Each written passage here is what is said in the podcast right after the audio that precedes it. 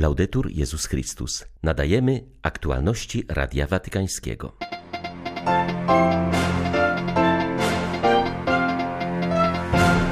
Jutro zostanie beatyfikowany papież Jan Paweł I, chrześcijanin, który przylgnął całym sercem do Ewangelii. O jego pokorze świadczy fakt, że nazywał się prochem. Papież Franciszek zwrócił uwagę, że Kościół powinien być dla Syryjczyków szpitalem polowym, który leczy ich rany duchowe i fizyczne.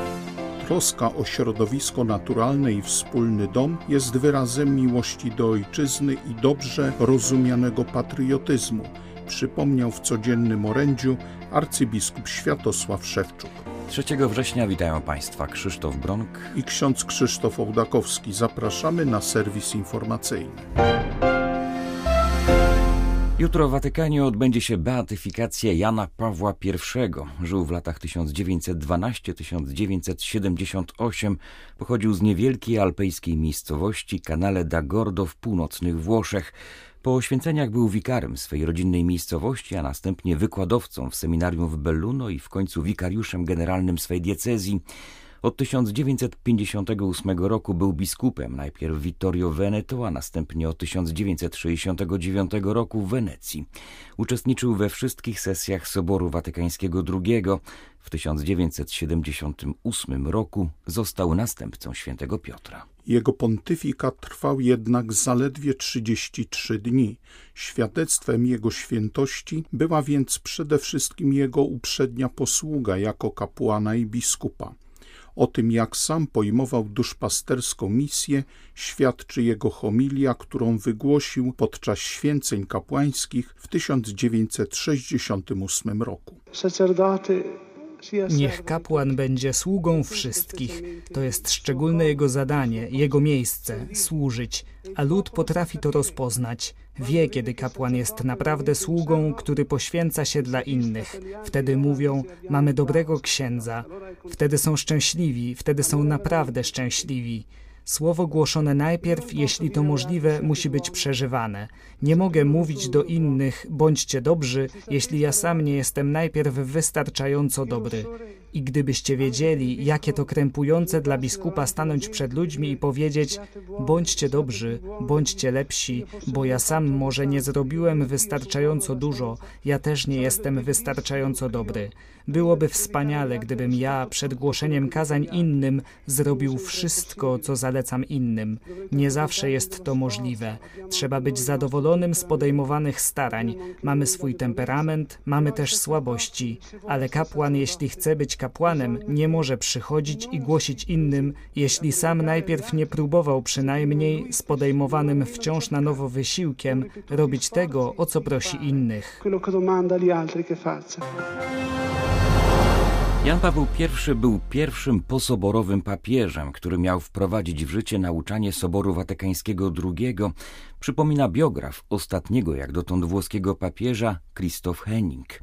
Powierzając mu to zadanie, kardynałowie, którzy uczestniczyli w konklawę, docenili niekonfliktowy charakter Albina Lucianiego, umiejętność słuchania i odwagę w podejmowaniu decyzji. Krzysztof Henning przypomina, że ówczesny patriarcha Wenecji nie czuł się na siłach, by podjąć się tego zadania. Zapowiadał, że odmówi, gdyby został wybrany. Znamienne są też jego pierwsze słowa, z którymi zwrócił się do kardynałów na konklawę. Niech Bóg wam wybaczy to, co uczyniliście. To nie tylko przejaw pokory, ale świadomość ciężkiego brzemienia, które zostało mu powierzone, dodaje biograf papieża. Jan Paweł I nie był kurialistą, człowiekiem watykańskiego aparatu. Był to prawdziwy pasterz. To na pewno sprzyjało jego wyborowi. Był postrzegany jako ktoś z terenu, człowiek konkretny i bardzo prosty. Uczestnicy konklawy mogli się spodziewać, że doprowadzi do zgody i porozumienia w kościele, w którym istniały przecież pewne napięcia. Po pontyfikacie Pawła VI byli kardynałowie, którzy chcieli iść dalej niż Sobór Watykański II, ale byli też i tacy, tacy, którzy mieli zastrzeżenia, którym wydawało się, że Kościół poszedł za daleko, że trzeba odzyskać to, co zostało zatracone w soborowych debatach i decyzjach. A zatem Albino Luciani został wybrany jako człowiek porozumienia.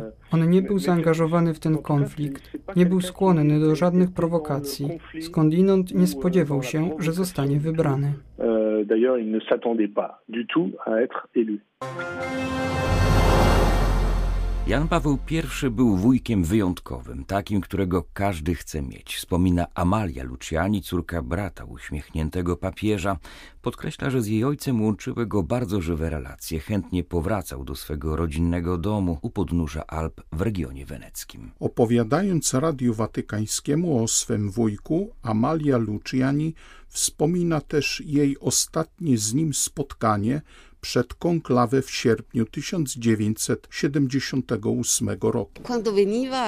Kiedy do nas przyjeżdżał, nigdy nikogo nie upominał. Co najwyżej robił srogą minę, abyśmy wiedzieli, że jest zatroskany, ale zaraz potem znowu się uśmiechał. Jednakże nie był to uśmiech pobłażliwy, lekceważący. Tym uśmiechem zachęcał nas, byśmy byli dobrzy. Samym uśmiechem, bez słów. Pamiętam nasze ostatnie spotkanie, zanim został papieżem papieżem. Zaproponował, że mnie podrzuci do Belluno, gdzie wtedy pracowałam. Zapytał, czy może iść ze mną i pobłogosławić moje mieszkanie. Odpowiedziałam, że być może innym razem, a on na to być może nie będzie już następnej okazji. Upewnił się, czy w mieszkaniu powiesiłam krzyż i powiedział, że skoro mam krzyż, to to wystarczy. To jakbym ja sam pobłogosławił to mieszkanie, dodał. I muszę przyznać, że kiedykolwiek przeżywałam trudne chwile, kryzysy małżeńskie, zawsze patrzyłam na jego zdjęcie i mówiłam: Pobłogosław znowu mój dom. Syria przeżywa bezprecedensowy kryzys humanitarny, zapomniana przez wspólnotę międzynarodową i światowe media. Po 11 latach wojny Kościół nieprzerwanie trwa na pierwszej linii walki o godną przyszłość mieszkańców tego zrujnowanego kraju.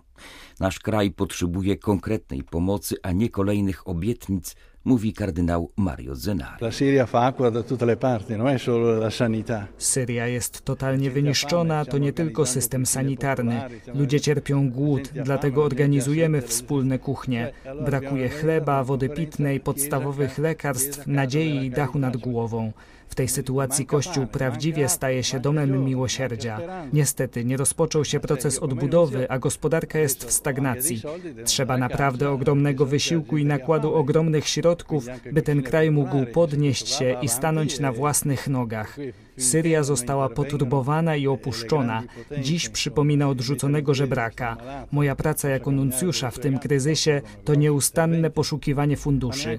Potrzeba naprawdę wielkiego wysiłku całej wspólnoty międzynarodowej, która umierającej Syrii poda szklankę wody.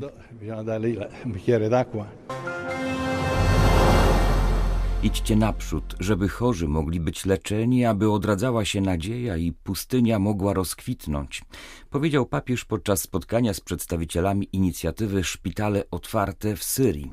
W obliczu ogromnego cierpienia narodu syryjskiego Kościół jest wezwany do bycia szpitalem polowym, aby leczyć rany duchowe i fizyczne. Ojciec Święty zaznaczył, że inicjatywa Szpitale Otwarte zaangażowana w pomoc szpitalom katolickim które działają w Syrii od 100 lat, zrodziła się pod patronatem dykasterii do spraw integralnego rozwoju człowieka i przy wsparciu niektórych instytucji kościelnych. Jej działalność wspierają też rządy Węgier i Włoch, a także różne instytucje dobroczynne i darczyńcy prywatni. Szpitale otwarte to wasz program. Otwarte dla ubogich pacjentów bez względu na przynależność, czy to etniczną, czy też religijną. Ta charakterystyka wyraża Kościół, który chce być domem z otwartymi drzwiami i miejscem ludzkiego braterstwa. W naszych instytucjach opieki charytatywnej ludzie, zwłaszcza ubodzy, muszą czuć się u siebie i doświadczać atmosfery godnego przyjęcia. I tak jak słusznie zauważyliście, zebrane owoce są dwojakie. Leczenie ciał i naprawa tkanki społecznej, promowanie tej mozaiki wzorcowego współistnienia różnych grup etniczno-religijnych, która jest charakterystyczna dla Syrii.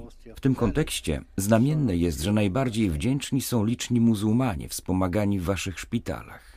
Wasza inicjatywa wraz z innymi, które są promowane przez kościoły w Syrii, rozkwita dzięki kreatywności miłości, czy też jak mawiał święty Jan Paweł II, wyobraźni miłosierdzia. Ofiarami rosyjskiej agresji na Ukrainę wciąż pada ludność cywilna. Szczególne bombardowania miały miejsce w ciągu ostatniej doby w Mikołajowie i jego okolicach, ale wzdłuż całej linii frontu dochodziło do ostrzałów.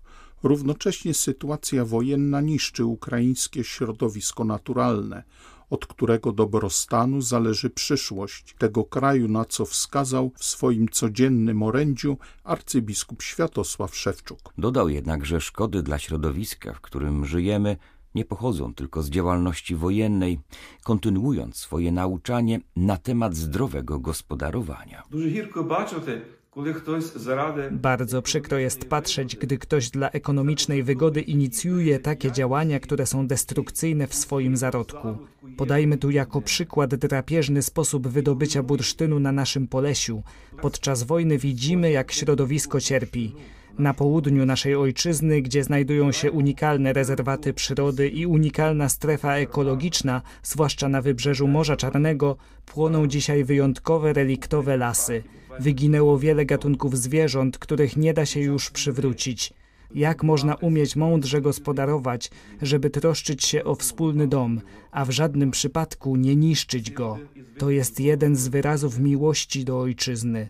Być odpowiedzialnym w stosunku do środowiska znaczy też być patriotą względem swojej ojczyzny.